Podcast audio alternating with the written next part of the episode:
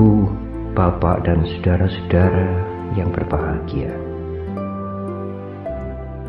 Kesabaran adalah sikap yang tetap tenang,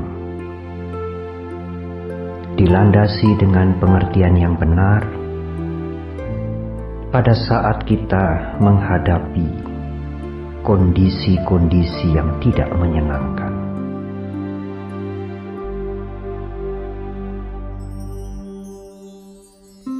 Ada dua macam kesabaran, dan demikian juga terdapat dua macam latihan untuk meningkatkan kesabaran, meningkatkan daya tahan mental kita.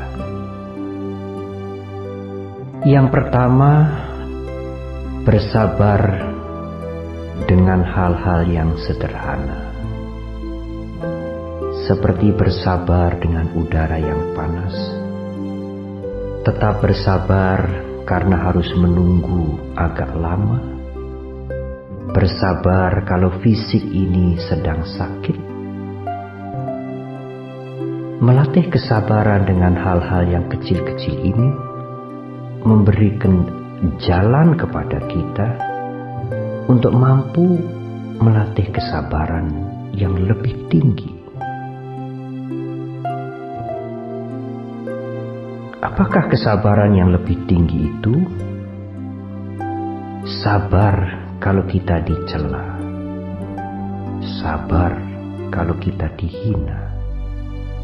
Tetap sabar kalau ada orang-orang yang memfitnah kita atau mungkin ingin menghancurkan kita. Para biku, para pengkhotbah sesungguhnya bukanlah guru kesabaran yang sejati. Para biku, para penceramah hanya bisa menunjukkan betapa pentingnya memiliki kesabaran sebagai daya tahan mental.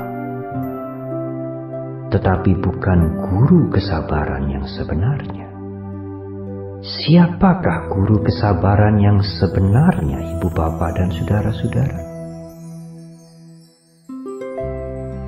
Kalau di rumah suatu saat sang suami atau sang istri menimbulkan masalah, menimbulkan persoalan.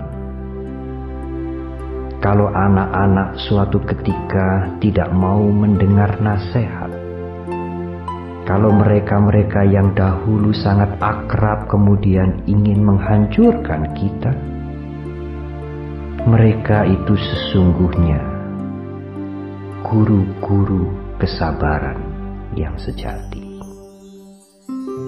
Karena pada saat itulah ibu bapak dan saudara dituntut untuk mempunyai kesabaran.